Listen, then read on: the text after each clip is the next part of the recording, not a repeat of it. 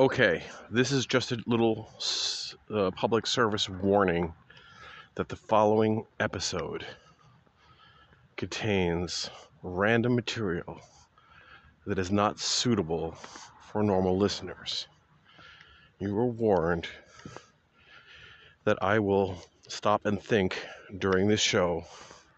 I will talk about incomprehensible things. I'm going to be uh, random, obscure, offensive, incomprehensible, incoherent, base, insignificant, um, horrible, not entertaining. So if you're looking for an entertaining podcast, go listen to Joe Rogan. Oh, I'm sorry. He's off of the public. Now you have to get a Spotify, which is going to watch your every single movement. I don't know. Listen to the No Agenda show. Do something, but uh, don't listen to this episode because it's really, really bad. All right, you've been warned. All right. 357 on a cold, cold winter morning and you are listening to 357 in the morning. And you're listening to the stream of random podcast where today you're going to listen to me talk. And maybe i'll have some clips to entertain you. I don't have any clips prepared. I'm embarking on my morning walk. And you're welcome to join me this is not a news show. This is not an entertainment show. This is a therapy show. That's right. Audio therapy to massage your ears. First, let's have a sip of coffee. Mmm, nice hot coffee. Luckily, it's not windy or snowy or rainy. I don't know if I could take freezing rain at this temperature. It would be a challenge. The moon is at a uh, a quarter, getting smaller. It's a waning moon. We'll have to see if we can find Saturn and Jupiter that are supposed to be merged into one planet in the sky. In the next days, every 800 years it happens.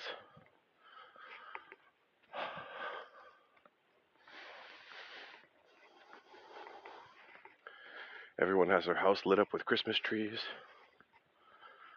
There's little deer running around people's yards.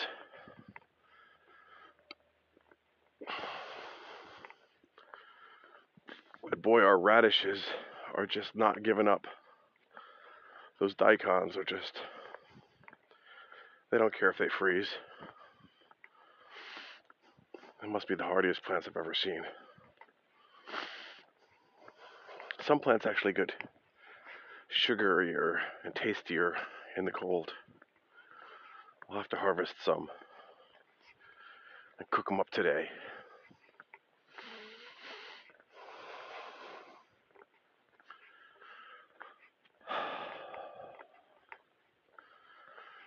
So I started to um,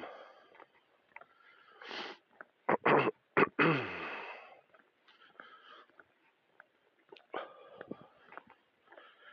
started working on a PHP app using Composer and the Slim framework. I'm just trying to get like a sample hello world to deploy to one of these free hosting sites.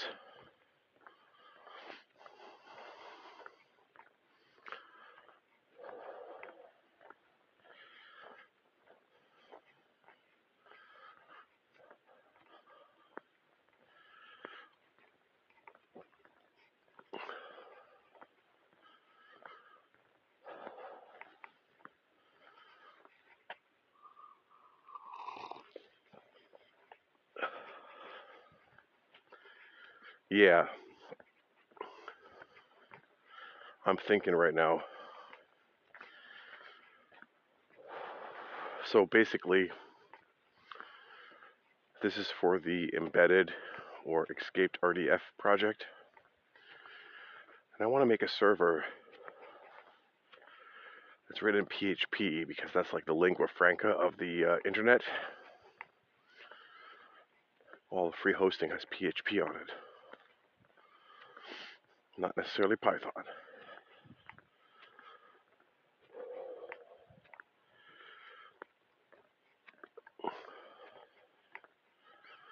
And then um,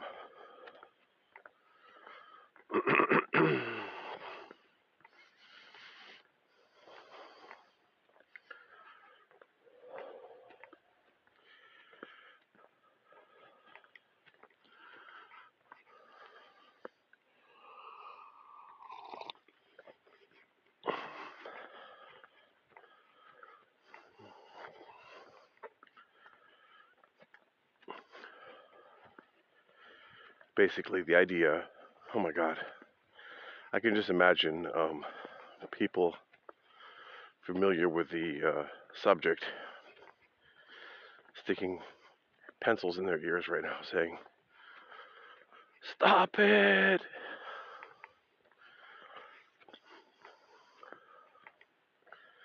This is what happens when you think about things on the podcast in real time. It's a think cast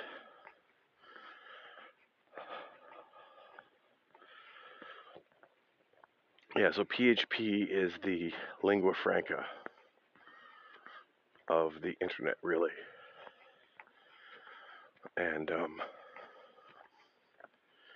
basically, I want a service that you can link to. that you can write URLs against, long URLs.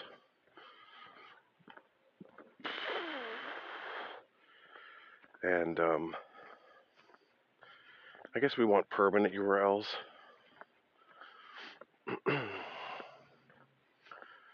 There's a whole bunch of different ways to do this.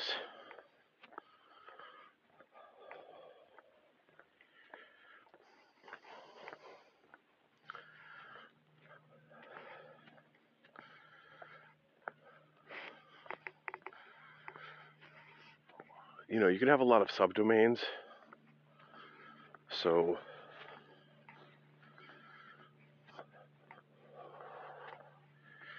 why not pack some information to the host name itself that represents you and then maybe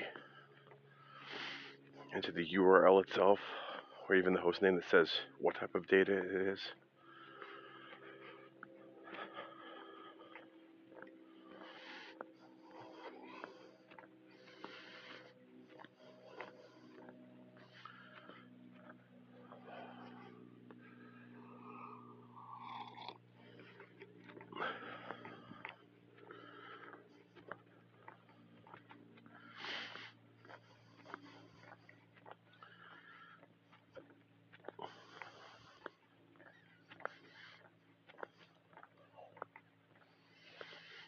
So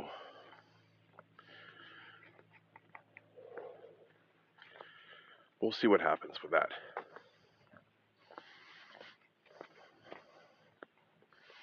Isn't it funny how like Google will have 20 IP addresses responding to a domain name?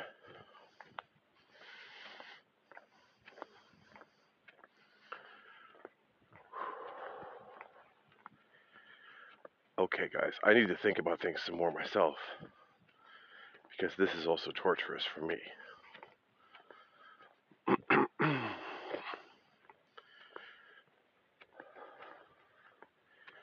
you know, I might not even release this episode.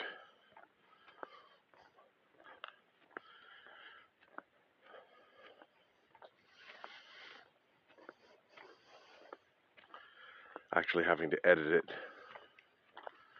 also seems to be annoying.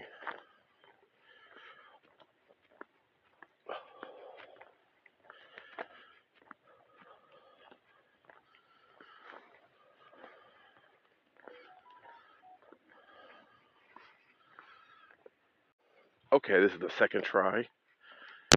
The second try, guys. We're to try and um, keep up a flow of conversation without too long of pauses. I wonder if that's possible. We're not to talk about talking too much, but I have been uh, catching myself with these long think pauses.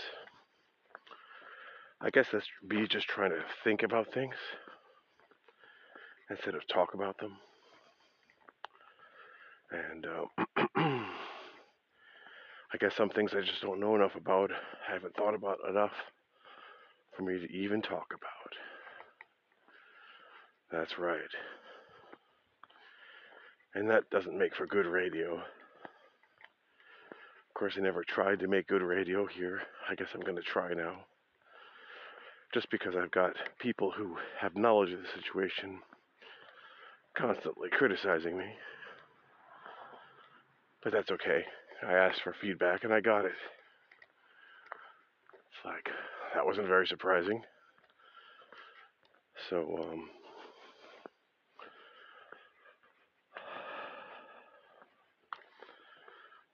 yeah, I don't even know what to say.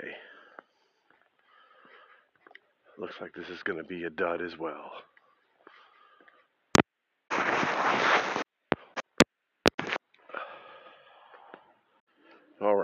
Well, I'm warning you that we're just going to continue because we got rationale here. First of all, this is my show. And this is my life, my time. And you have your life and your time. So if you don't want to listen to this, and I'm warning you right now, we're not going to, you know, we're going to have long breaks. We're going to have rambling text. Going to be thinking live. We're going to be just going through this stuff in our mind. And that's just what's going to happen. So if you don't want to hear it, you can shut it off now. So now that you've been warned, and um, I thought about just, you know, not doing this, not recording, not sharing my ideas. But um, I'll give you my rationale why.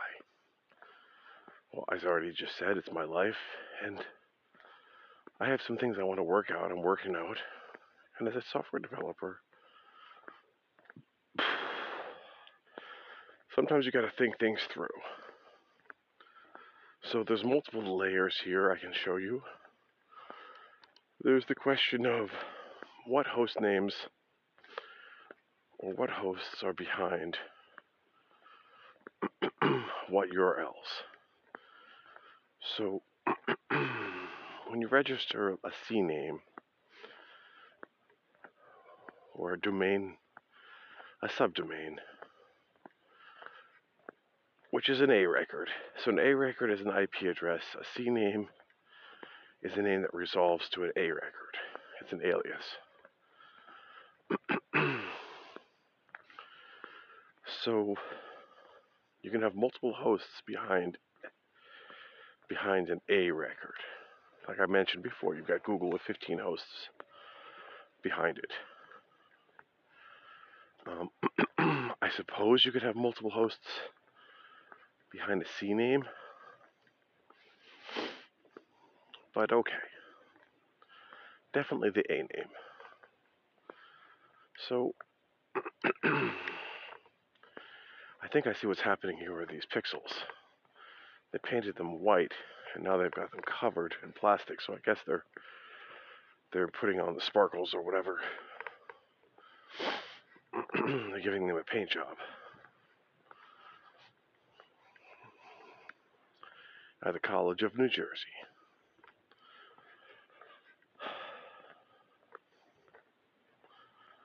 So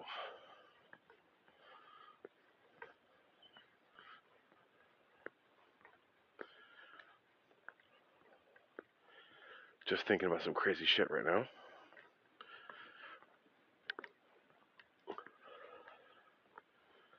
So you have an IP address that will resolve And then if it's the protocol HTTP or HTTPS, then they'll send the port, they'll send the traffic to port 80 or 443, and they'll send the host name in the header.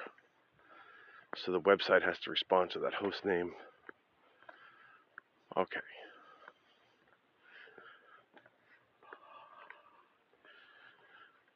So, um,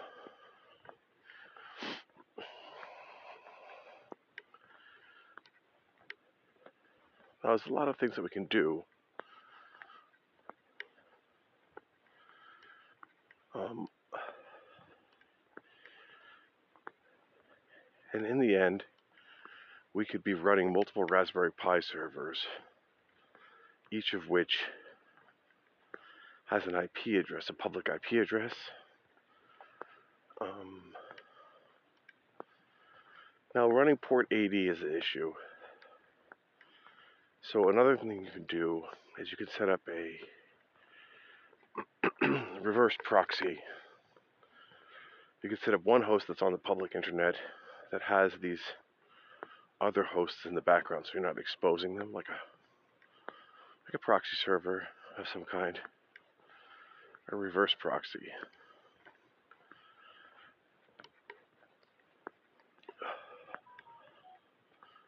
So that's uh, something that we can do to front out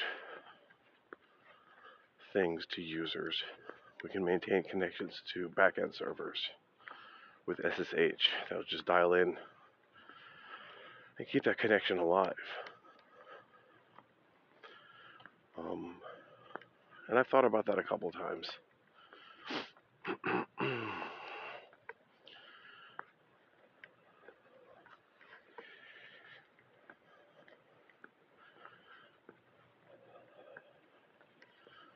so, um,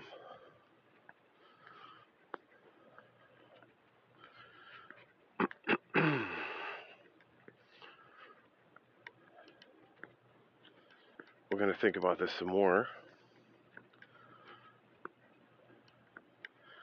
And, um, but let's just say, see, there's, there's a couple of different aspects to this whole RDFA. One of it is that the host name that you're linking to doesn't actually have to exist. So the URL itself has value, um, even if the host is missing. So that's the one thing. Now, the next thing is you can create a static. See, this is where we might get into some magic.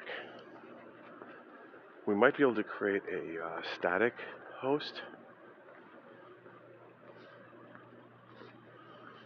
or static JavaScript page that when it loads, it decodes the URL parameters so that um, you don't actually need a server side thing to decode it.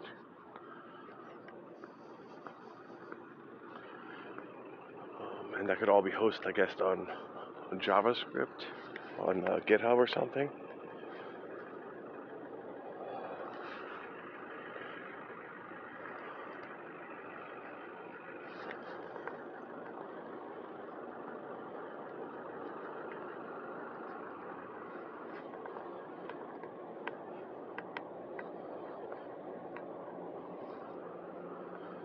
So, um,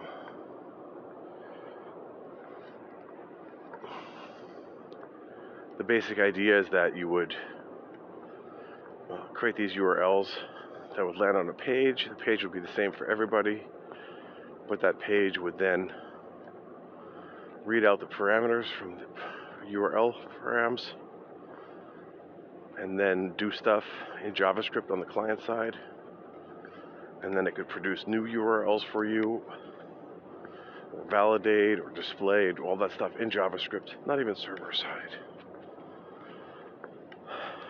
So that makes a lot of sense right there. Um, and then if it wanted to, if you wanted to uh, redirect it See, this gets into CORS as well. Um, there's a lot of different issues here. But we have to remember that we're, we're trying to encode data in URLs or any way that we can sneak them in. We're trying to sneak data in in a structured format.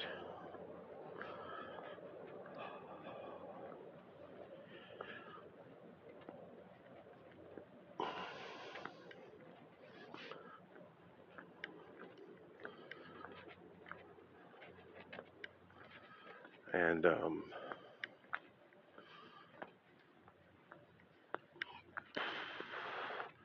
it might be it might be easy for people to try and censor that data.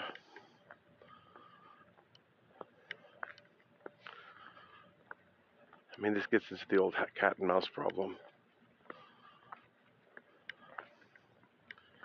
But we're just going to have to deal with it when it happens. And I was thinking we could have different param- different functions for encoding you know, lots of different encoding schemes.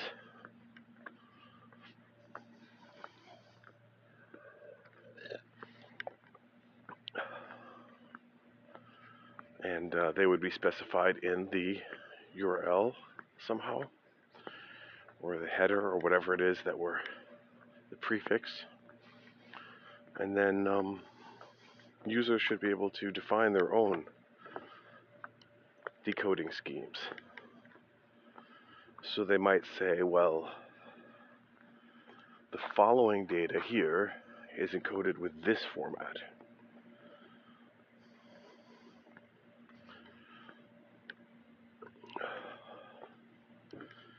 So you might have an embedded packet, nested packets, and you might say, well, this URL here defines in how, in the header, defines in how you're going to decode the body.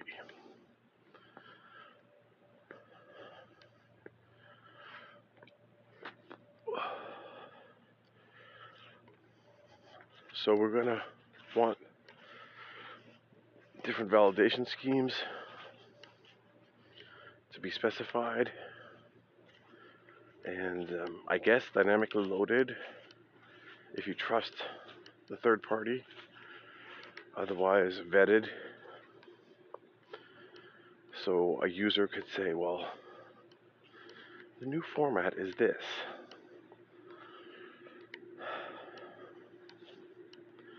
And I'm thinking it shouldn't be much more complicated than a regular expression in terms of data safety.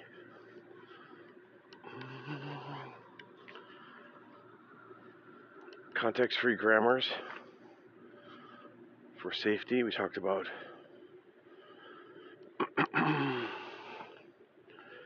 Those in the security episode.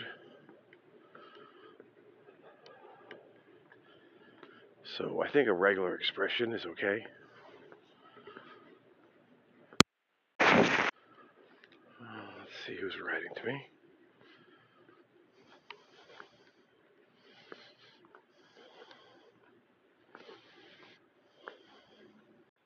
Okay, so we cleaned up all our messages.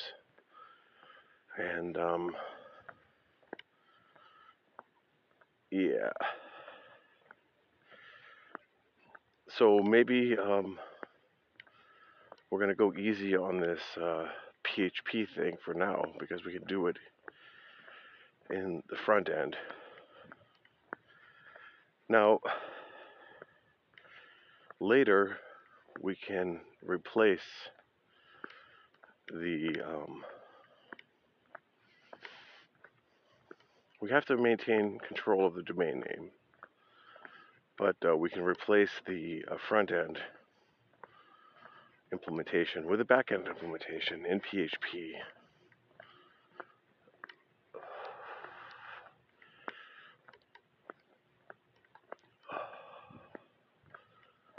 That would um, allow you to do more processing. And uh, really, we want to get away from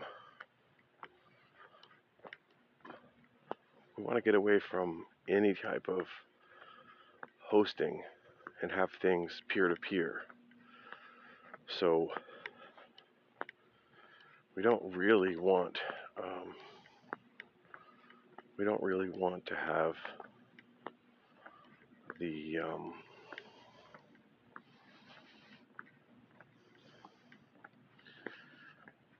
the podcast apps should be consuming these URLs and decoding them.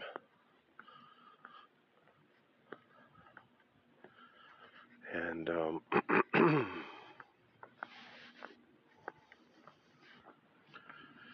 I'm thinking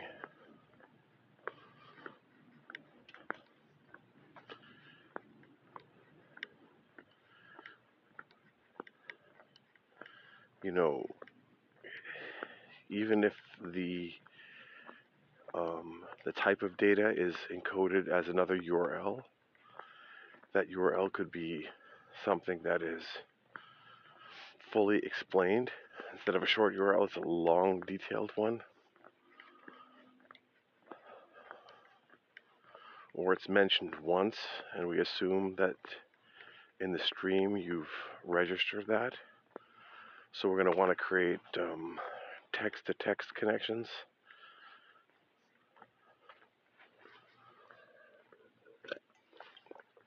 Where the uh,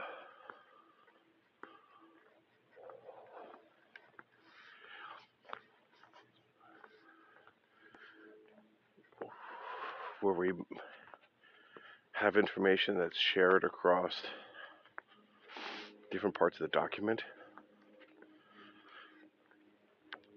Like prefix information, like we can register prefixes or register names to be used later, kind of like a header document that could be defined at the top of a podcast or even in episode could declare its own you know, verbs and to be used later.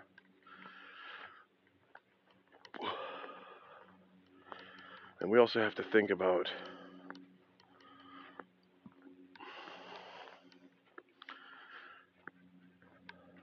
we have to think about um, data that's embedded into the voice. Like right here, we could have some, oh, we're going to declare a data type. Or we're going to declare a data type that declares data types. I mean, where does it end? And can your type system be Turing complete?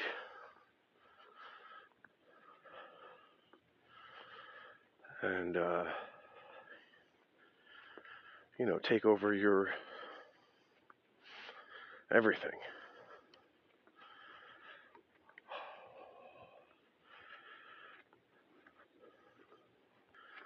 So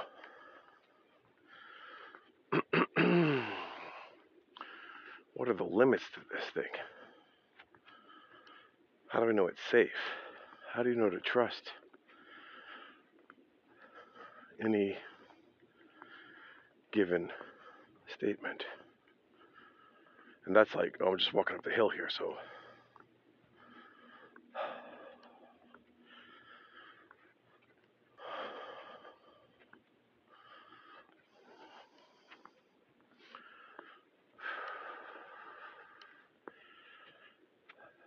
Oh, well.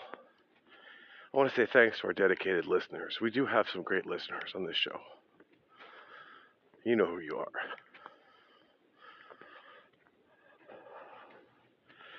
Things that matter for people who care.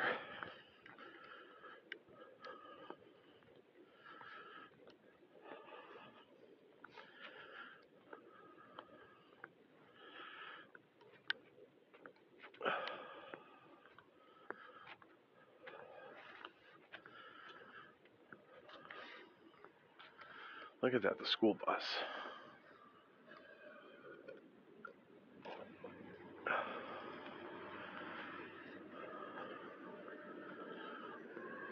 Oh, it's a city bus.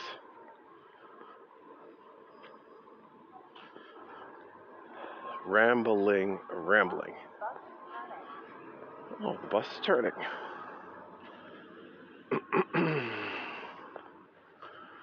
okay.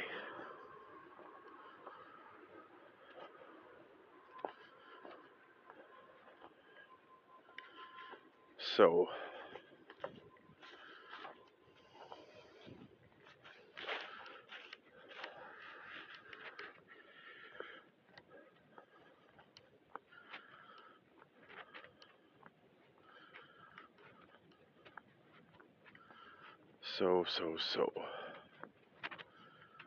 We're going to think about all that.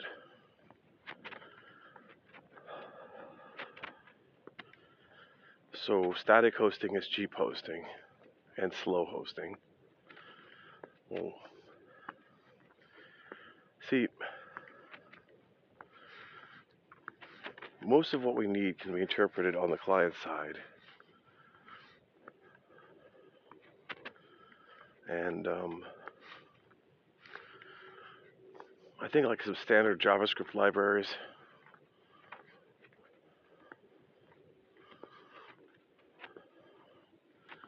But it doesn't even have to be in a web page. See, this is where we're kind of getting into our next level here.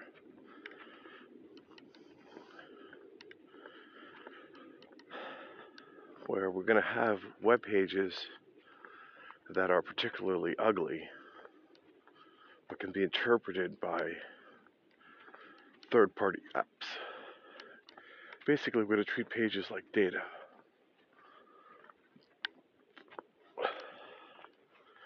And quote that data. And try and make it as pretty as possible. HTML tables and such.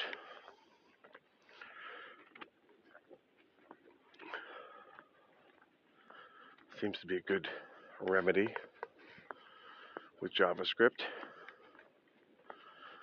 But um, in the end, I'm thinking we're going to run some local app on our computer or on our phone that interprets all this stuff and pulls it in and just gets the data off of the internet.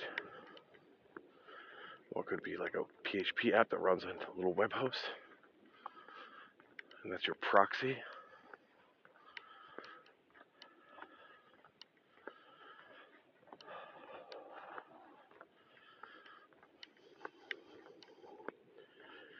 and then um, that proxy server will filter out the ugliness and pull in the data for you and digest it for you.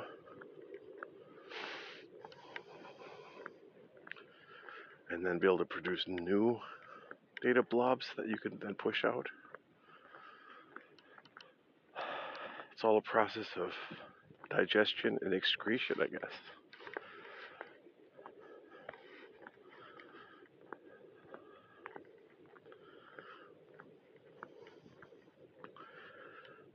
yeah, now we're kind of getting into the zone here. We're kind of getting into the zone. So, inhibition is a natural thing.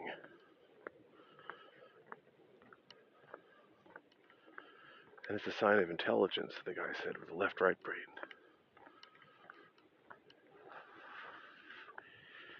And uh, what we're doing here in this episode is we're getting the flow going. Getting the flow going.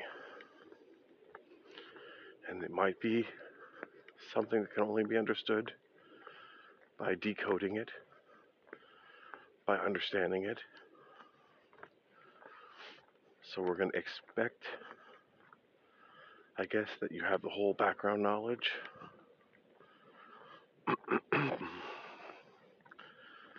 So let's just try and lay out that knowledge for you right now, real quickly. A recap.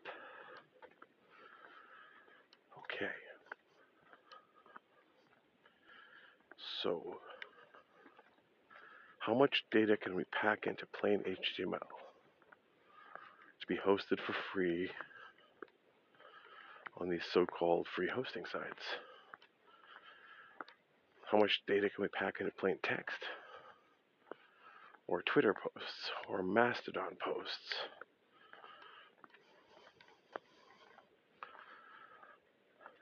Or Discord, whatever, whatever it is. Chat posts. Telegram posts. Like, what's the maximum information content that you can squeeze in? Well, many of them support images, links, audio. I mean, damn. What if we just modem encode stuff inside of an audio? Like if we just record the data inside of a uh, audio stream and we can just host that. What's the fastest, fastest baud speed that you can use? Can we decode it with JavaScript? A fax message?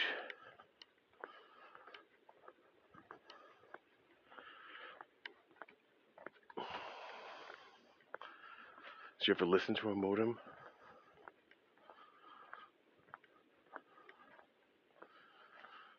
So these are some good questions. Same thing with pictures.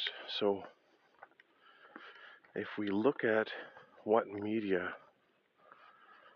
is provided to us and we switch it up so we're not using it for its intended purposes, we're using it for different purposes. We're repurposing. So we're looking for carrier systems that can carry the message and you layer them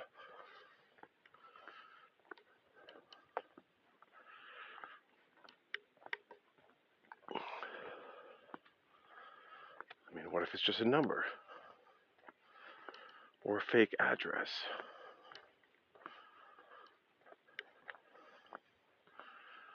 Or other data. What if we just use word encodings? So it looks like text, but it's actually numbers.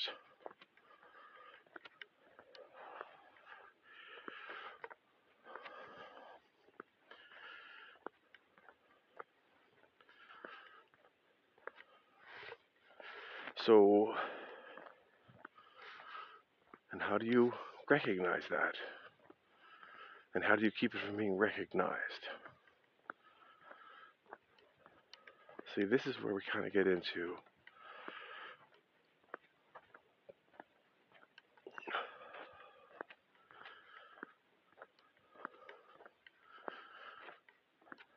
how do we keep something from being flagged by the let's say call them content curators so let's just say we have a constant fight between people trying to offer hosting to get content that's easy to understand. Let's call that easy content. And then let's call them peasants and pawns. So we have the peasants and the aristocrats, as V would say and the peasants produce potatoes and carrots, and the aristocrats produce castles and armies.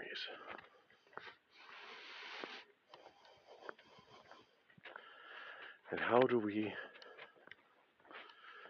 So the aristocrats set up websites so that peasants can post their potatoes and carrots.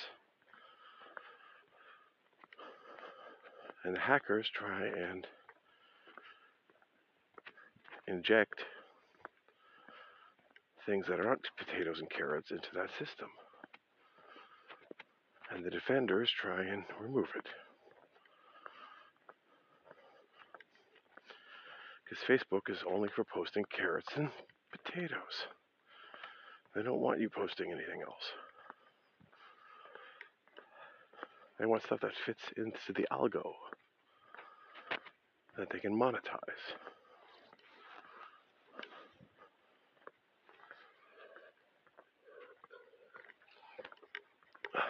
You got that?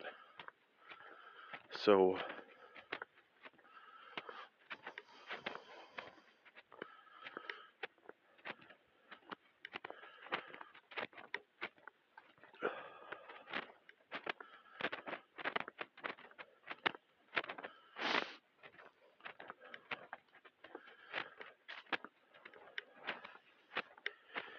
basically what I'm thinking is how can we like take a QR code and represent it as text? Mm, and then make that text complicated enough so that it looks like something halfway intelligent but it's it's really a URL that's encoded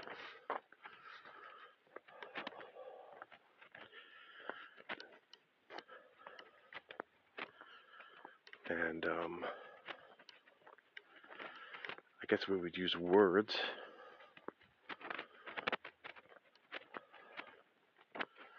Short words for bytes,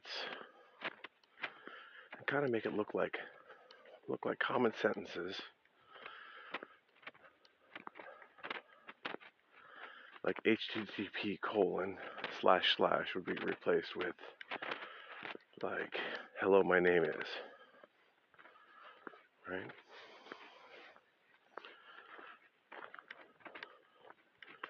And we would look at some statistics of the most common letters and phrases in English, and then we would use them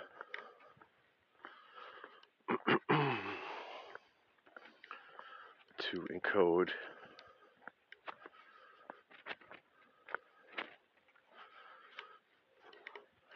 the URLs. We need a state machine as well.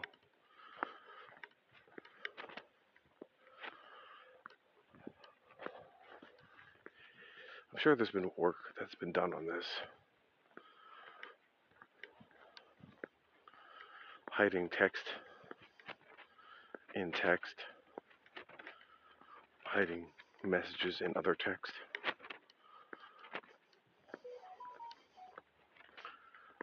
So, okay. So we have a cat and mouse system for hiding things in other things and abusing systems. Let's just call that abusive behavior. Abuse. Using something for something where it wasn't meant to be used for.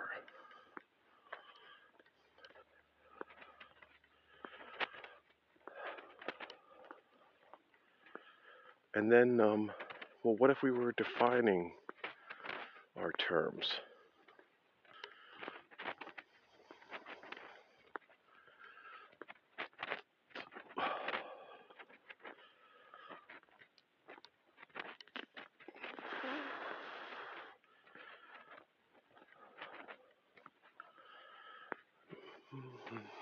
The problem that if we have it too deterministic or too easy, then the algorithm can use that deterministic algorithm to block it.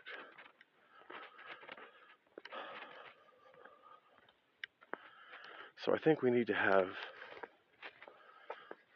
and the code for cracking the encoding should be something that is a limited distribution. And the cipher should change daily.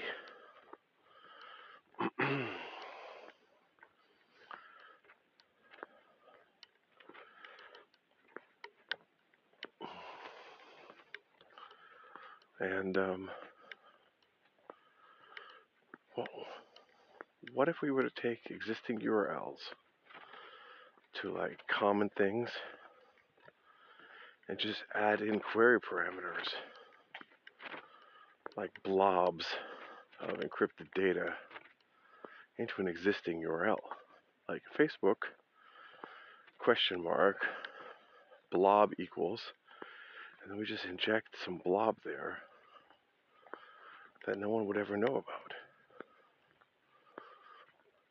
They wouldn't, Facebook would ignore it, but it would still be carried inside of the, um, the link we do so in a way that wouldn't arouse suspicion. That might be interesting.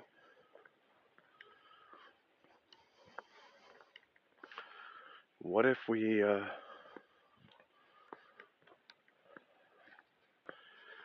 what if we did that?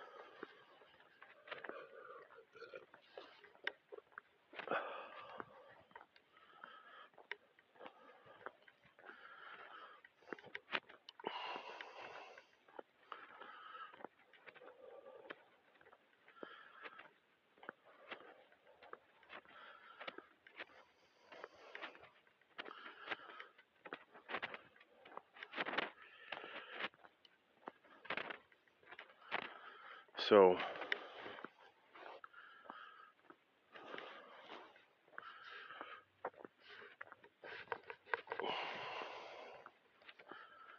the next thing, what you want to do is so we have some way of fighting the uh, censorship through, let's just say, different means, hijacking other people's URLs hijacking images. Um,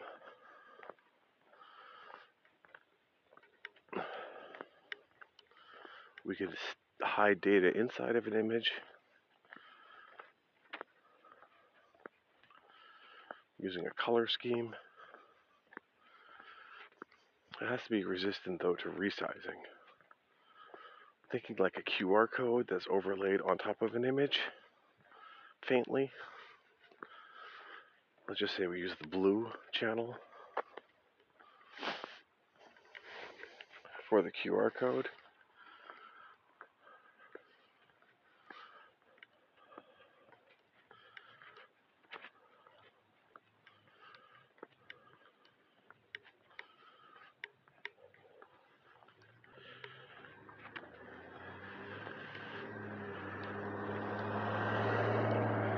So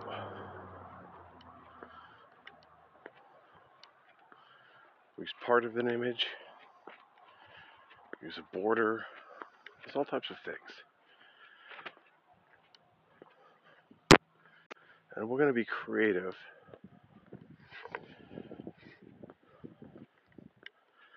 We want to have some keyword or hashtag to describe the encoding, I guess, for people. We'll give them a clue.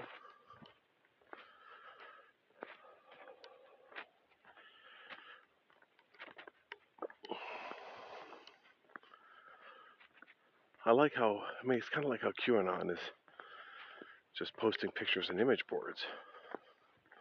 You could also do that.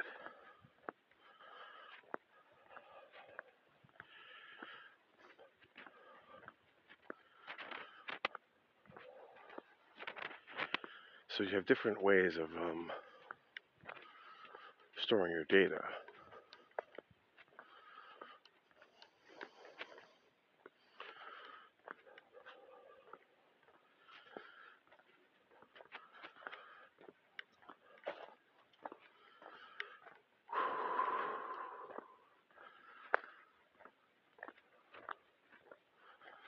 So, um,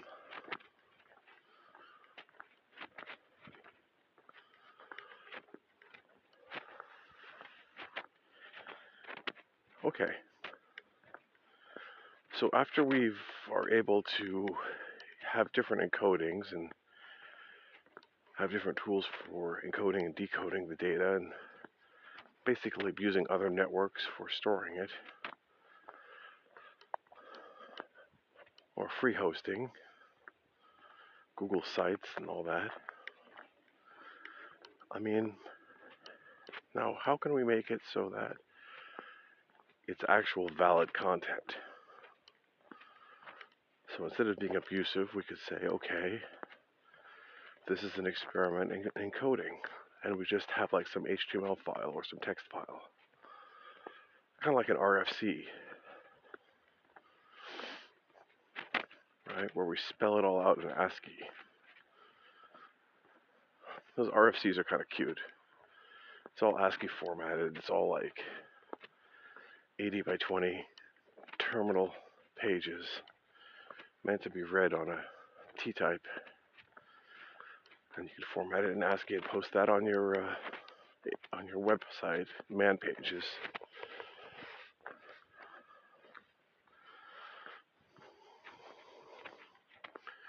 We can create a uh, a plugin for um,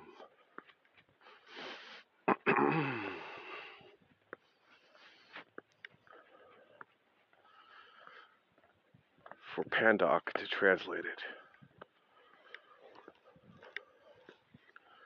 So what is the Pandoc model? Right? And I can translate all these different things. Well, what is the model of the content? What is represented in there? The meta model.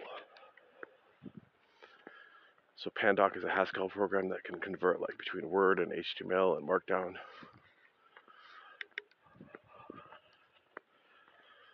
And you got to think like, well, what is Markdown? I mean, I think that's a good common denominator. You've got links, you've got headings. I guess it's like Org mode and Emacs.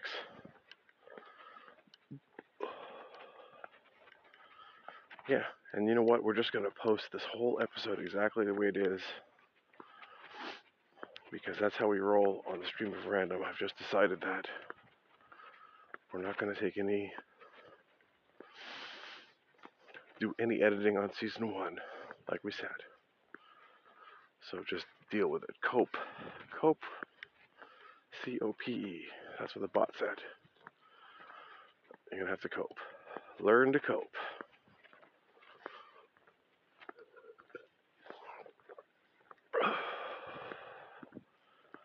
All right. So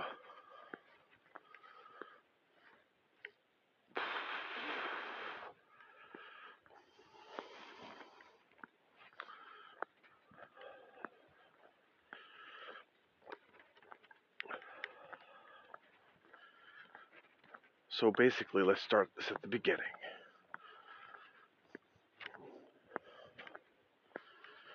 So we have, we can have a plain old text header that describes what's going to happen later. We could say, okay, the beginning of this document looks like this. We're going to have these elements. And then we just proceed to use those elements and the text might get more and more obfuscated as we go. Right? Meaning we're using the elements that we've declared at the header. And um, the Googles might give us a bad rating for that. You can also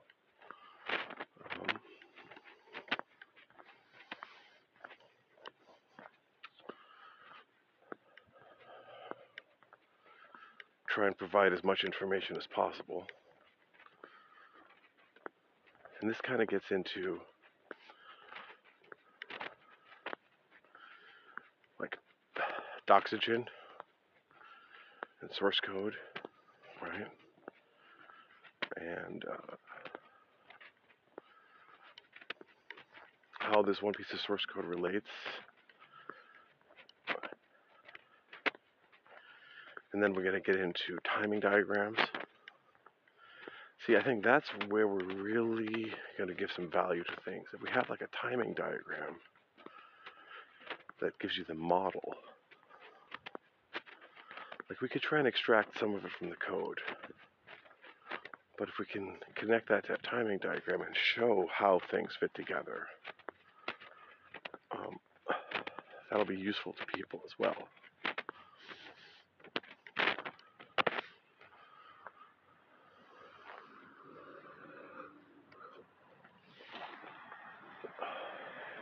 Way. I'm going to go this way.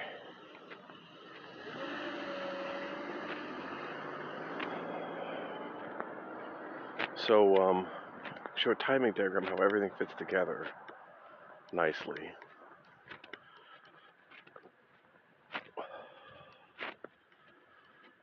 And I did find a new way to go to ShopRite today, so I'm quite happy with myself.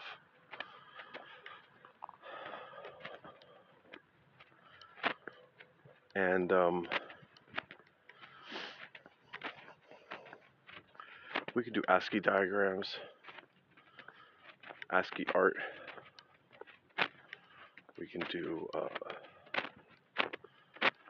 textual descriptions, graphs embedded in text,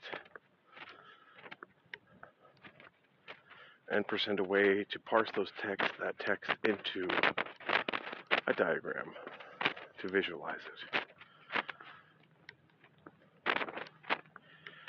So we're thinking about a text that will be parsable into a graphic, but it's also readable as a text. And it just slowly gets more and more complicated as you go, with more and more encoding and more and more data.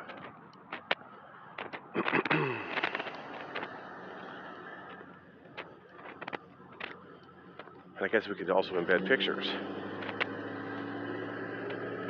or have alternative views to a picture like appendix or just have alternative views to a document.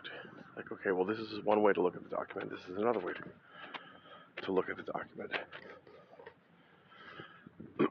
it depends on your reader program. If the reader will interpret, I mean, we could just have an SVG file or quoted SVG.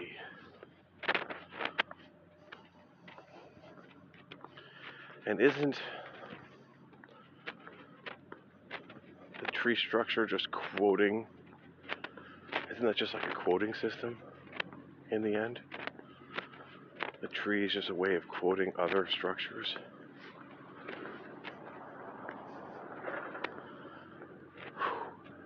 Whoa, head blown mind blown. Well, we're going to think about this, and I'm going to go do some shopping at the ShopRite. And uh, maybe we'll continue in the next segment. All right. Well, it looks like I got to ShopRite a half an hour early, and it's closed. So you're just going to have to put up with me while I walk around in the night exploring the street. Let's see what else is open this time. I got 15 minutes. I can go in one direction and 15 minutes in the other direction. People be like all dressed up for the the part that they're playing, the role they're playing.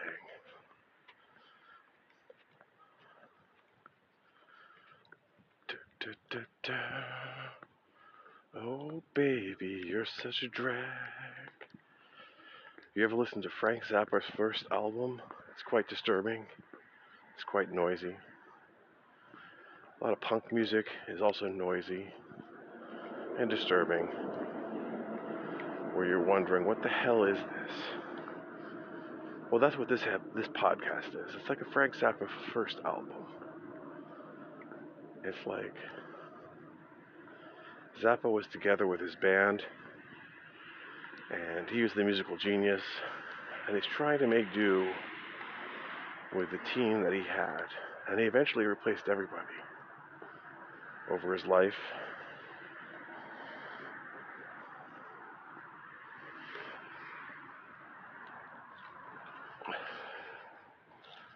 over the this, oh look at this. I found someone's ID just throw this in there.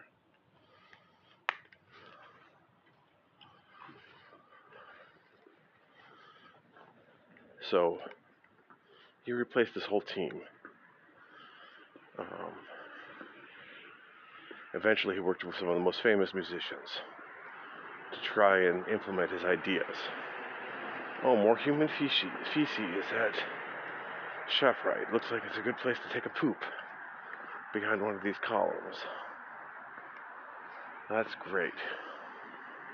Public toilets. Welcome to Trenton, New Jersey, home of the public toilet. Oh, we got real life police sirens now. for our sound effects. Isn't that great? We got real life sound effects. I don't even have to make this up. So it looks like Chicken Jar is going to be joining us uh, this afternoon for the afternoon session.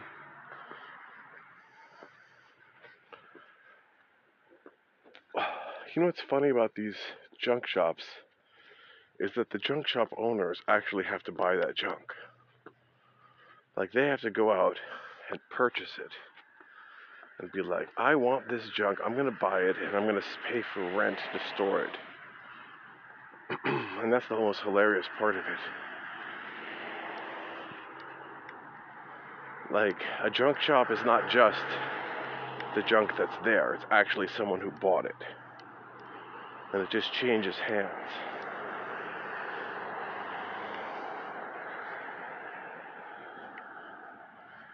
But uh, back to Frank Zappa.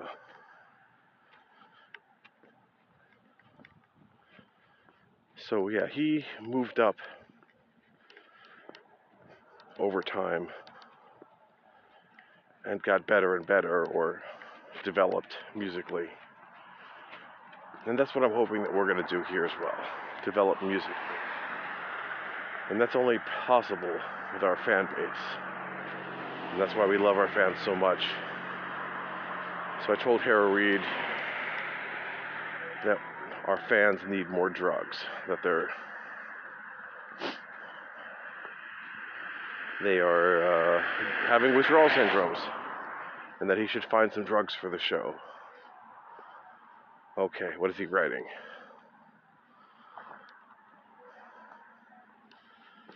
Let's see.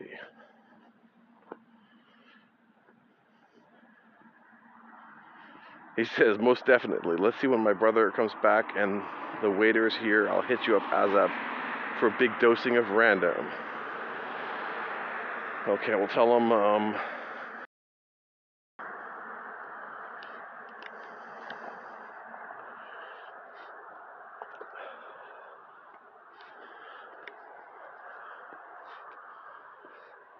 so we'll see what happens with this.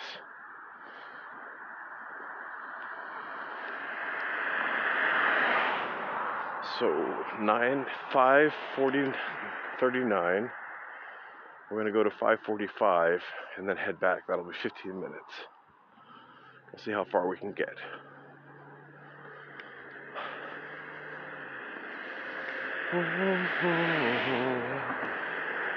You're such a drag.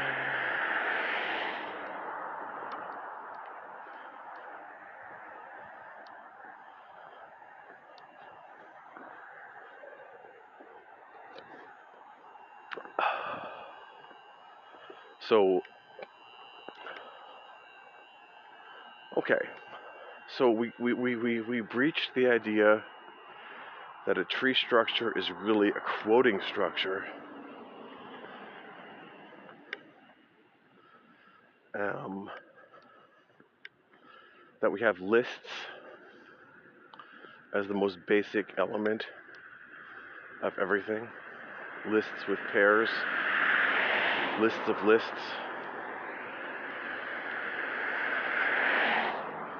And um, I guess to make lists, we need to have a start word and a stop word. So we could say if, then, else, and if. Otherwise. Like we could have like some kind of text structures.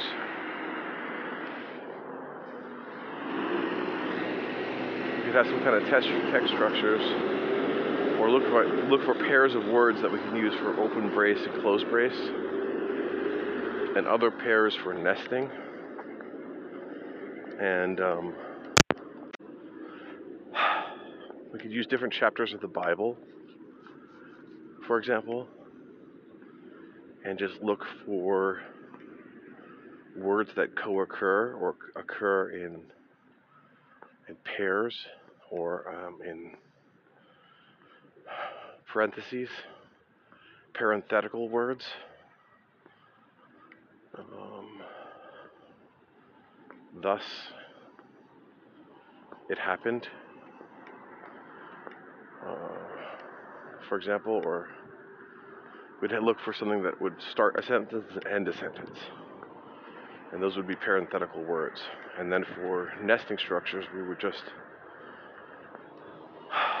copy that.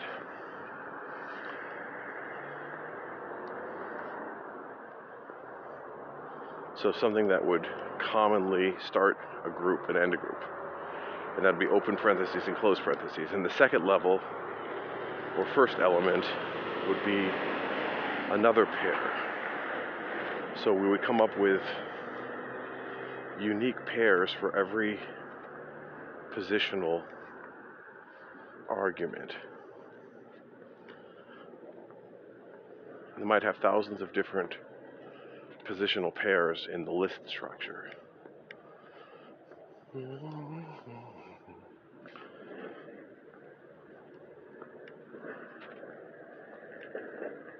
And it's really coming down to uh, lists of lists as the ultimate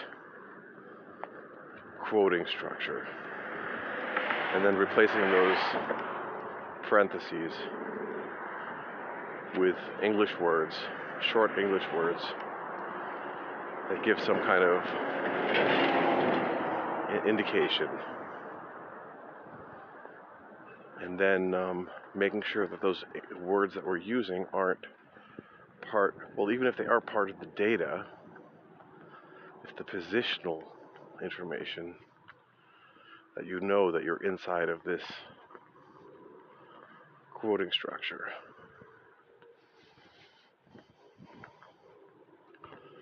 Wow, Sonic Hedgehog. Boy, they smell like they're open. But they don't look like they're open.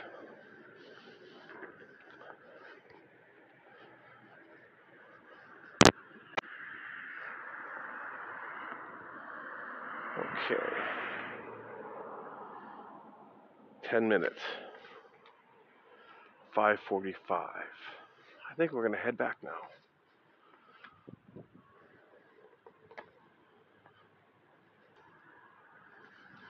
Now it looks like the Whopper might be open. Look at that. That might be Burger King that's open.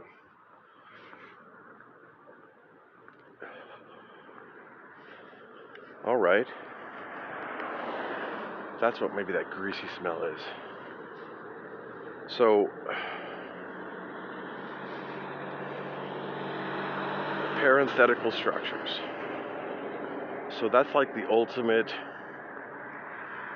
um, end all be all to a uh, to a text. Now you can always um, use parentheses and so forth in a um, in a text.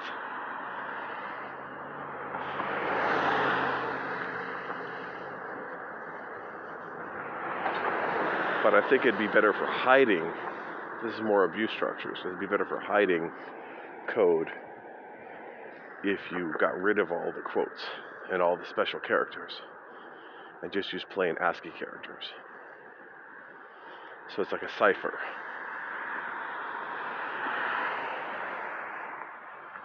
And um, every cipher could be published as a web page and say, okay, this is cipher number one. It uses this text.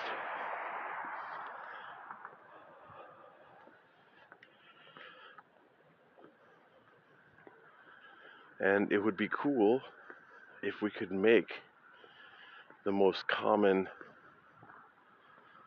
ciphers look kind of like a text. So it would say something in the case that blah, right?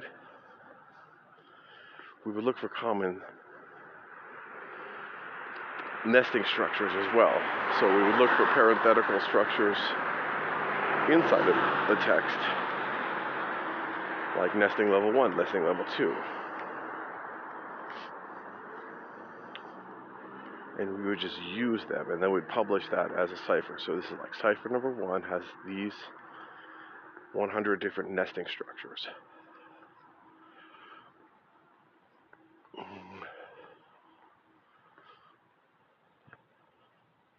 And then you would know uh, directly each word would have a meaning inside of a certain case. So if you saw the document starts with this word, you know you're in state X. And if the next word comes, then you shift to state Y. But if that same word occurs again, you know that that's quoted because of the positional nature of the text. so we can make purely positional documents using different ciphers. And um, we could even start and say, hey, like mentioned in the Bible, or according to the King James Version of the Bible, chapter 5, page 15, and that would be our cipher page. So that would, so we would like having, we would say like according to this reference, and that reference would tell you what page to select from. Or you have to know it ahead of time.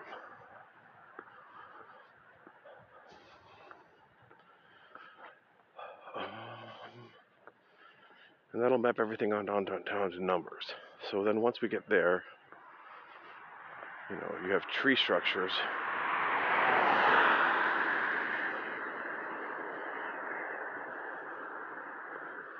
And these trees are just different levels of quoting. So some trees are more quoted than others. So you've got quoting of quoting of quoting, right? And you have to interpret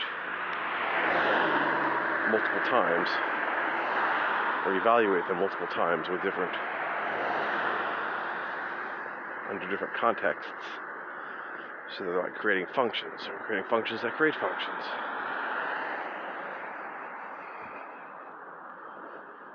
So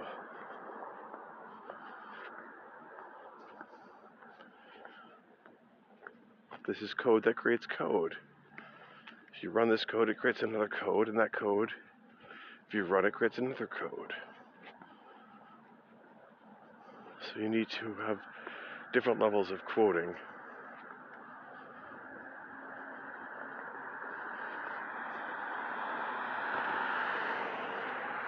Quine Willard Quine.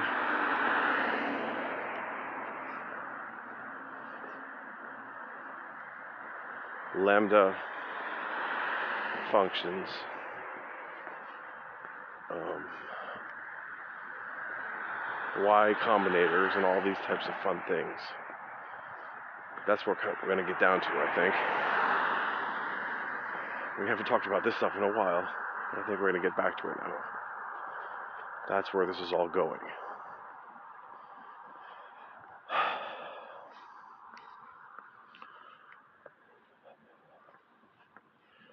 I gotta go check out the facilities at the ShopRite.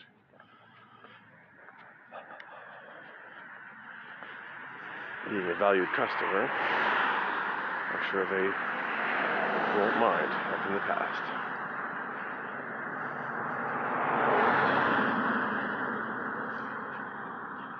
So quoting of quoting of quotes. And uh, we're going to come up with with terminology for all of that. And we could just use numbers. It's like this is the starting point of this quote of this type, and this is the ending point of this quote of this type.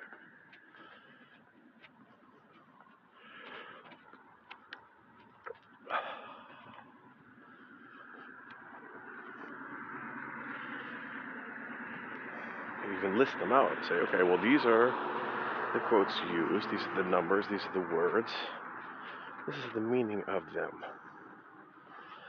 Because when I was working on Haskell, if you keep on expanding it and dumping it, it's just going to end up it's going to end up being a function application where the first parameter to the list is the function name and the rest are parameters. Lots of function applications. And in the end, you have one function, the one big function, and that's applied to everything.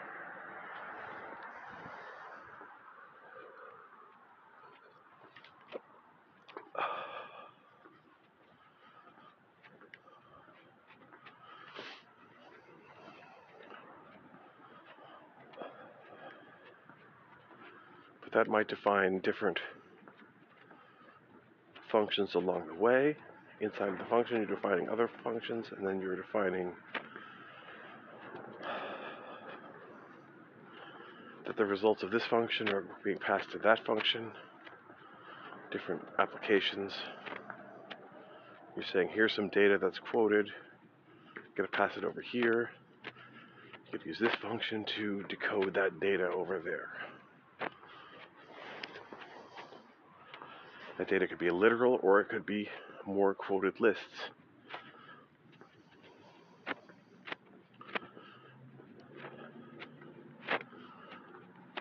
Yeah, is it atomic and has to be split up or processed, or is it already split up? That's really the question. Is it compacted or expanded?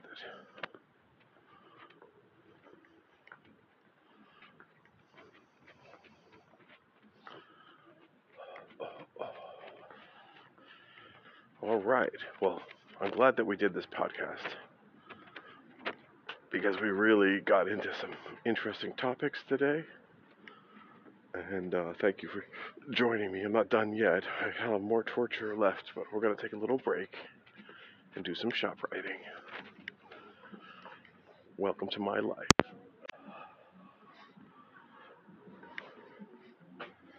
I got four more minutes. All right, time for some more infos.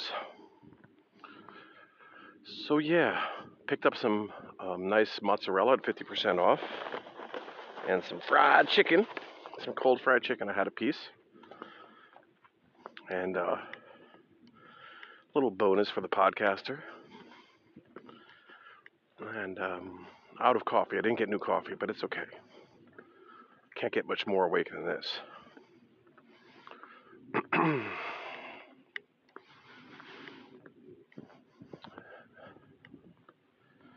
yeah, I have this sore left foot that has not gotten better. I mean, it's just slightly tender. And I guess I should just let it heal and stop walking. But uh, I've been walking on it for weeks. So I don't know what's going to happen with that. But uh, yeah, we're talking about contents versus structure. So a content is a blob, just a container. It's like, oh, I got this this data of this size kind of thing. Where data begins here, it ends there. It's contained and structure is like, let's say I have these attributes, these fields, these properties. I have like some structured data like a struct, or I have instructions with parameterized instructions for constructing something. Now, those instructions could again be content contained in something. So we have all different types of relationships here different layers or encodings.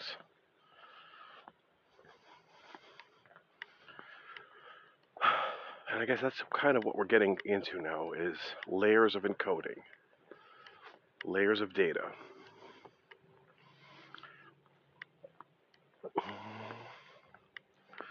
And we were thinking about that.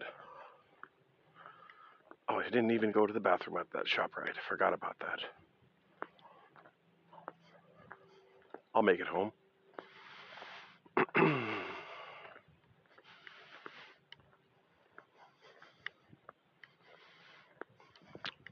so, content encoding.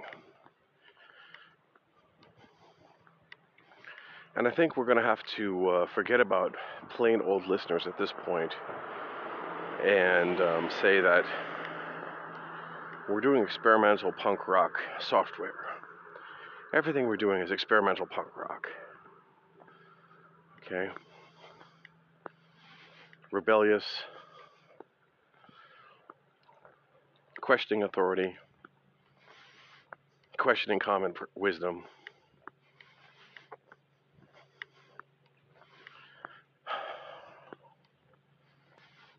The fool who persists in his folly will become wise with the hope of becoming wise one day.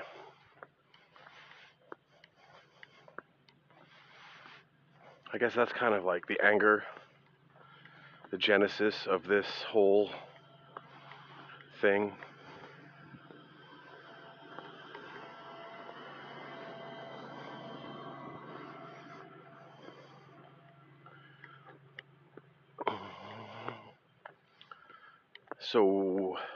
Haven't really answered the question of is a tree quoting or carrying? So if you're if you have something that's like x equals y, that's like a statement. And if I quote, if I dis- deconstruct that into an assignment of variable x to value y, variable y, um, we're really quoting the variable x. We're not, we don't contain the whole variable x. We're just referencing it. We're just quoting its name. It's like a reference to this variable, a description of,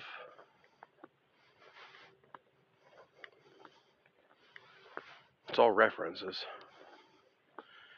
So we're quoting its name, we're quoting its identity, embedding that into a statement like a variable. Special type of quote is quoting a variable name or quoting a variable reference. So nothing in the tree structure dumps will actually be the variable even in the memory of the compiler, any description of a variable is not the variable itself. The map is not the world. A variable is in the end a register or something in memory. so it's all just references and quotes or symbols contained in structured bits.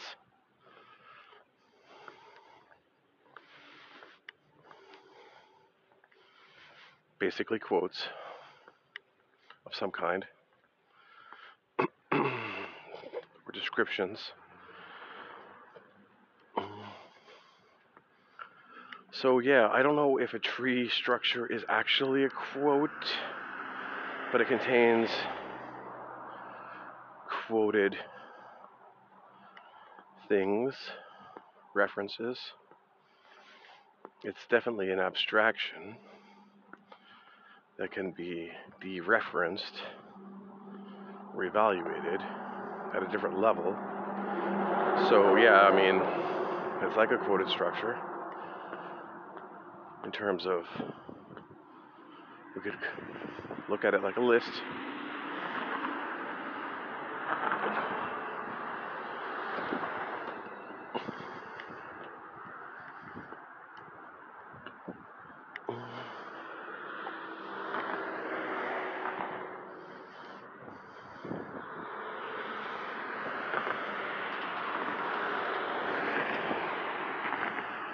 So yeah, I think um,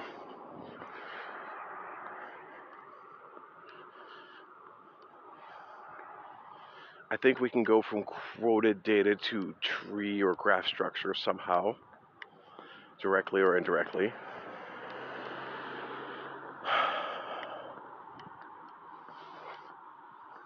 We can represent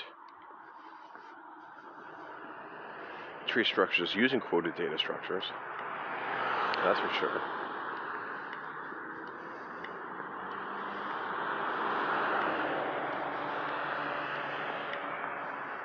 And let's face it, we're just taking snippets of the source code and annotating it. It's like this is the original file, and we're quoting little tiny bits of the original file, either positionally or textually. So, yes, it is a quote. It's a snippet of the original. It's a quoting of the original with structure. Okay, boy, I'm glad you're listening to me. I bet you can't. Get a lot of skips on this segment.